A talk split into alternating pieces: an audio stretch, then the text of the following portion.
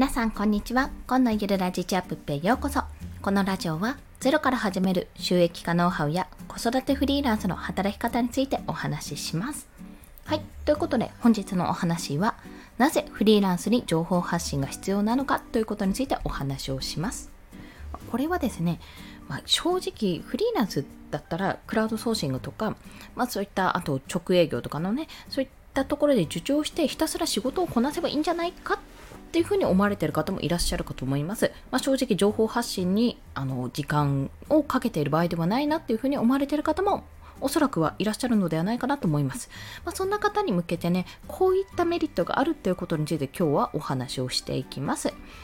ということで3つのポイントを先にお話ししますね。1つ目は情報発信はツリートであるというところ。2つ目は露出することで認知度を上げるというところ。そして最後がアカウントが履歴書になるというところですね。この3つについて1つずつ解説をしていきます。まずですねまあ、情報発信のメリット自体はたくさんありまして、まあ、自分の情報収集ができるっていうところと、まあ、いろんな人とつながりができるっていうことももちろんありますし、ま、こう自分が情報を発信することによってアウトプットですね。アウトプットすることによって自分の知識とかがやっぱりまとまってまとめて発信することができる。まとめてアウトプットすることができてより一層理解が深まるというようなそういったただただ情報発信するだけでもメリットはございます。ただ、ま、なぜそこでフリーランスがその情報発信をする必要があるかってところになると、まあ、一重に仕事につながるからなんですね。仕事につながる、つながりを作ることができるっていうところがあります。まあ、ちょっと今私は Twitter を想定してお話ししているんですけども、まずその、その意味としては、最初の意味としては、情報発信はツリートなんですね。というのは、まあ、Twitter のあのユーザー数を考えてみると、もうすんごいおびただしい人数がいるわけですよ、ユーザーの中で。まあ、その中ではアカウント2つ以上あって、1人が2つ以上のアカウントを持ってるってことももちろんあるので、まあ、その人数、その人数分いるっていうわけではないんですが、まあ、海外含めね、日本国内だけでもすごくユーザー数が多いわけなんですね。で、そんな方たち、要は今まで自分が出会ったことない方たちとかももちろんいっぱいいる中で、その情報発信をすることで、やっぱりあこの人こういうことをしてるんだなっていうね次でも言う。認知度を上げるってところにつながるわけです。だから自分がアカウントを持ちますで例えば私の場合図解のデザインやってますで図解を発信します図解ツイート発信しますってなったらもうそれはあこの人図解やる人なんだなっていう認知をまず作るところなんですね。要はこう例えば繁華街とかに行っていろんな人が周りにいるけども自分のことをじゃあ認識してる人ってどれぐらいいるのってことなんですよ。そんな中にポンっていきなり出されても自分のことを認識してくれる人なんてそうそういないじゃないですか。例えばそこでパフォーマンスするとか例えばそこで盛大にすっ転ぶとか何かこう目立つような行為をすれば確かにね認知されるかもしれない。でもあなんかこんな風にやってるなぐらいでそこでは済んでしまうわけですよ。でもこのツイッターですね、まあ、ツイッター、SNS、情報発信をすることによって、まあ、何度も何度もそれをやることによって、あ、この人昨日もいたな、見かけたな、この人、あ、こことつながってるんだなっていうふうにね、どんどん分かるようになっていくわけですね。そういった意味でも情報発信自体は、まあ、それだけでもメリットはあるけど、まずツリート、自分を見つけてもらう、まあ、もしくは自分が例えば仕事上のつながりが欲しいとか、私で言うとデザイナー、のつながりが欲しいとかいうことであればそれに引っかかってくれるかどうかは発信しないと引っかからないってことなんです。待ってるだけじゃ何もできない。発信することで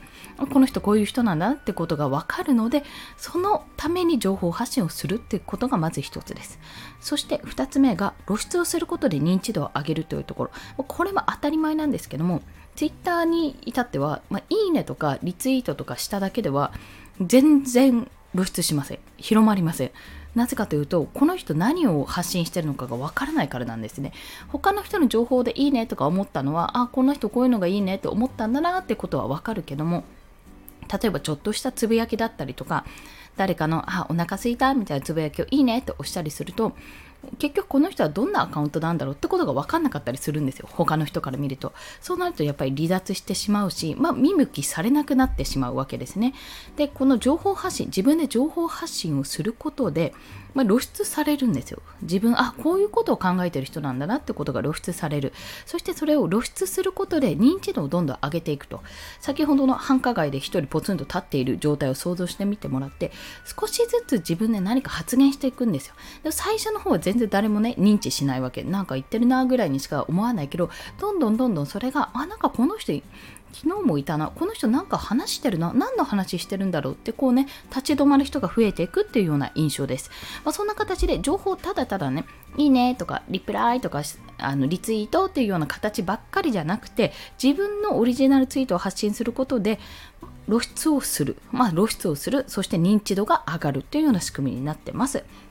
そして最後がアカウント自体が履歴書になるってことなんです。もうこれ本当にツイッターの話でしかないんですけども、要はね、あの自分の発信、まあ、自分がこういうこと話してるっていうことを、まあ、しっかりやってると、それ自体が一つのメディアになって、まあ、履歴書になるんですよ。人柄を表すようなものになるんですね。で、何、どういうことかっていうと、まず誰とつながってるかが分かりますよね。まあ、その前にフォロワーさんの数を見て、あ、この人、